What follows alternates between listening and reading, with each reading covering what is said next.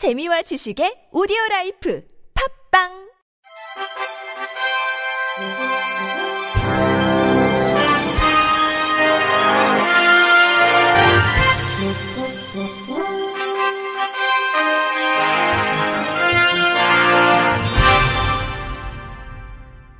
청취자 여러분 안녕하십니까? 4월 4일 화요일 KBS 뉴스입니다. 장애인 차별금지 추진연대와 사단법인 두루 등이 오늘 국가인권위원회 앞에서 기자회견을 갖고 입학 전형에 장애인 차별 규정이 담긴 대한학교 두 곳과 각 지역 교육감, 교육부 장관을 상대로 인권위 진정을 제기했습니다.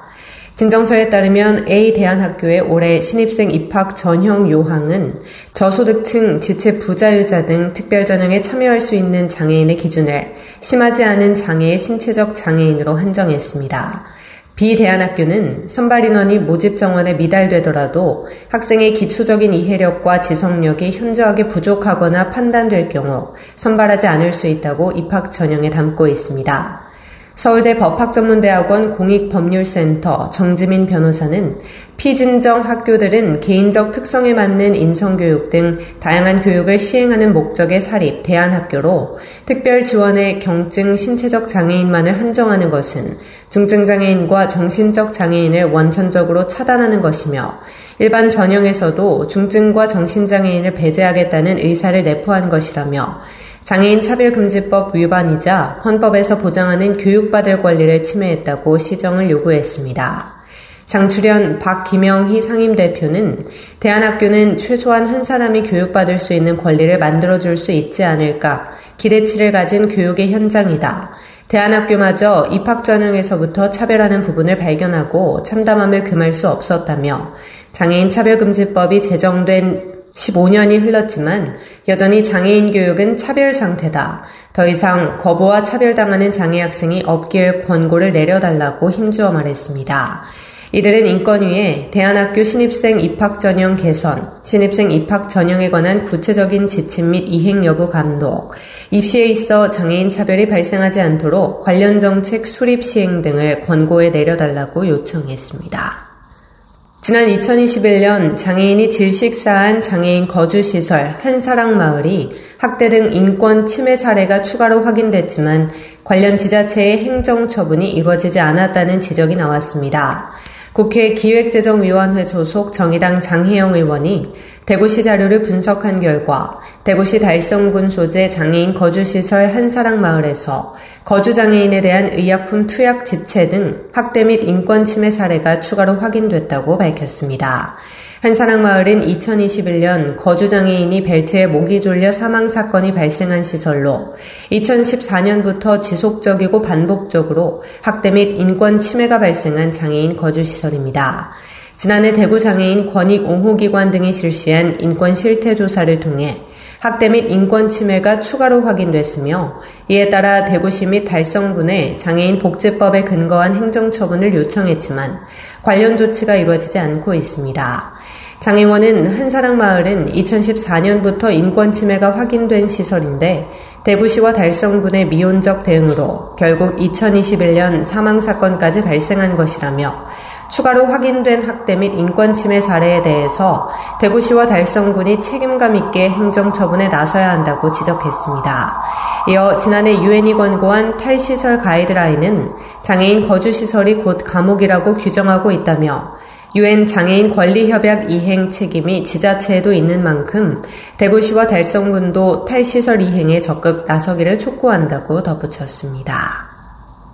한국시각장애인연합회가 시각장애인 에티켓 관련 웹툰을 제작했습니다. 한시련은 코로나19 시국으로 장애인 인식 개선 대면 교육에 어려울 때 비대면 콘텐츠 개발의 필요성을 인지하고 2020년부터 웹툰 제작을 이어가고 있습니다.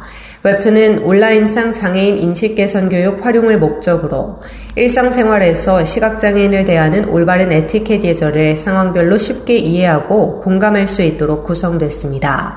총 8편으로 제작된 웹툰 내용은 시각장애인을 만났을 때, 시각장애인을 안내할 때, 의자에 앉을 때, 안내하다 잠시 자리를 비울 때, 버스 정류장에서 계단을 이용할 때, 에스컬레이터 안내할 때, 식사를 할 때, 비좁은 곳을 안내할 때입니다. 웹툰은 한시련 누리집과 각종 온라인 채널에서 확인이 가능합니다. 한국장애인고용공단이 이달까지 경력단절 여성 장애인의 일자리 창출을 통한 사회적 가치 실현을 위해 철도역을 활용한 장애인 일자리 플랫폼 사업에 참여할 기업을 모집합니다. 철도역을 활용한 장애인 일자리 플랫폼 사업은 전국 주요 철도역 내 가용 공간에 네일케어 매장을 설치하고 경력 단절 여성 장애인을 고용해 철도 이용 고객에게 무료 네일케어 서비스를 제공하는 사업입니다. 이번 사업은 지난 2019년 부산역에서 지자체 주도형 시범 사업으로 시작해 현재까지 8개 철도역에 네일케어 매장을 개소했으며 중경증 여성 장애인 40명 이상의 채용 성과를 이뤄냈습니다. 원활한 사업 진행을 위해 한국철도공사는 철도역 내 가용 공간 제공, 국도철도공단은 시설 사용 승인, 참여기업은 장애인 고용과 매장 설치 및 운영 등 각각의 역할을 분담해 추진하고 있습니다. 공단은 장애인 모집 대행부터 맞춤 훈련센터를 통한 맞춤형 직무 교육, 사업장 운영에 필요한 보조공학기기 등 다양한 고용 서비스를 제공합니다. 사업 참여를 희망하는 기업 또는 기관은 공단 누리집에서 모집 공고 부문을 확인한 후 신청서 등 서류 양식을 내려받아 지원할 수 있으며 자세한 사항은 공단 고용 컨설팅부로 문의하면 됩니다. 경기도가 중증장애인이 월 10만 원을 저축하면 10만 원을 추가 지원해 2년 만기 시 약 500만 원을 마련할 수 있는 장애인 누림통장 대상을 만 19세에서 만 21세까지로 확대했다고 밝혔습니다. 도는 사업 첫 해인 2022년 만 19세만 지원 대상으로 했으나 만기 시 학자금과 창업 등의 저축액을 활용할 수 있는 연령층을 고려해 대상을 확대했습니다. 이번 사업은 24개월간 매달 10만원 범위에서 장애인의 저축액수만큼 도와 시, 군이 추가 지원하는 것으로 2년 만기 시 원금과 이자를 합쳐 약 500만원을 마련할 수 있습니다. 신청은 오는 10일부터 다음 달 8일까지 거주지 읍면동 행정복지센터에서 하면 됩니다. 앞서 경기도는 지난해 7월부터 6개월간 장애인 누림통장 가입자 총 1,065명에게 총액 3억 6,300만 원을 매칭 지원한 바 있습니다. 해 뜨는 양지 장애인 자립생활센터가 자립생활에 관심 있는 장애인 당사자를 대상으로 해 뜨는 양지 기자단을 모집합니다. 해 뜨는 양지 기자단은 4월부터 11월까지 장애인 당사자에게 장애인 정책 및 이슈 공유, 센터 사업 소개, 권익공호 관련 정보 공유 등 다양한 주제를 알리며 인터뷰 진행, 기사 작성 등을 진행할 예정입니다. 선정된 기사에 한해 소정의 원고료가 지급됩니다. 기자단 활동 희망자는 해 뜨는 양지센터 누리집을 통해 세부 내용을 확인한 후 오는 14일까지 온라인으로 신청하면 됩니다. 끝으로 날씨입니다. 내일은 전국이 흐리겠으며 내일부터 모레 오전 사이 전국적으로 비가 내리겠습니다. 또한 강원 내륙과 산지 지역은 모레 밤까지 비가 이어지겠습니다.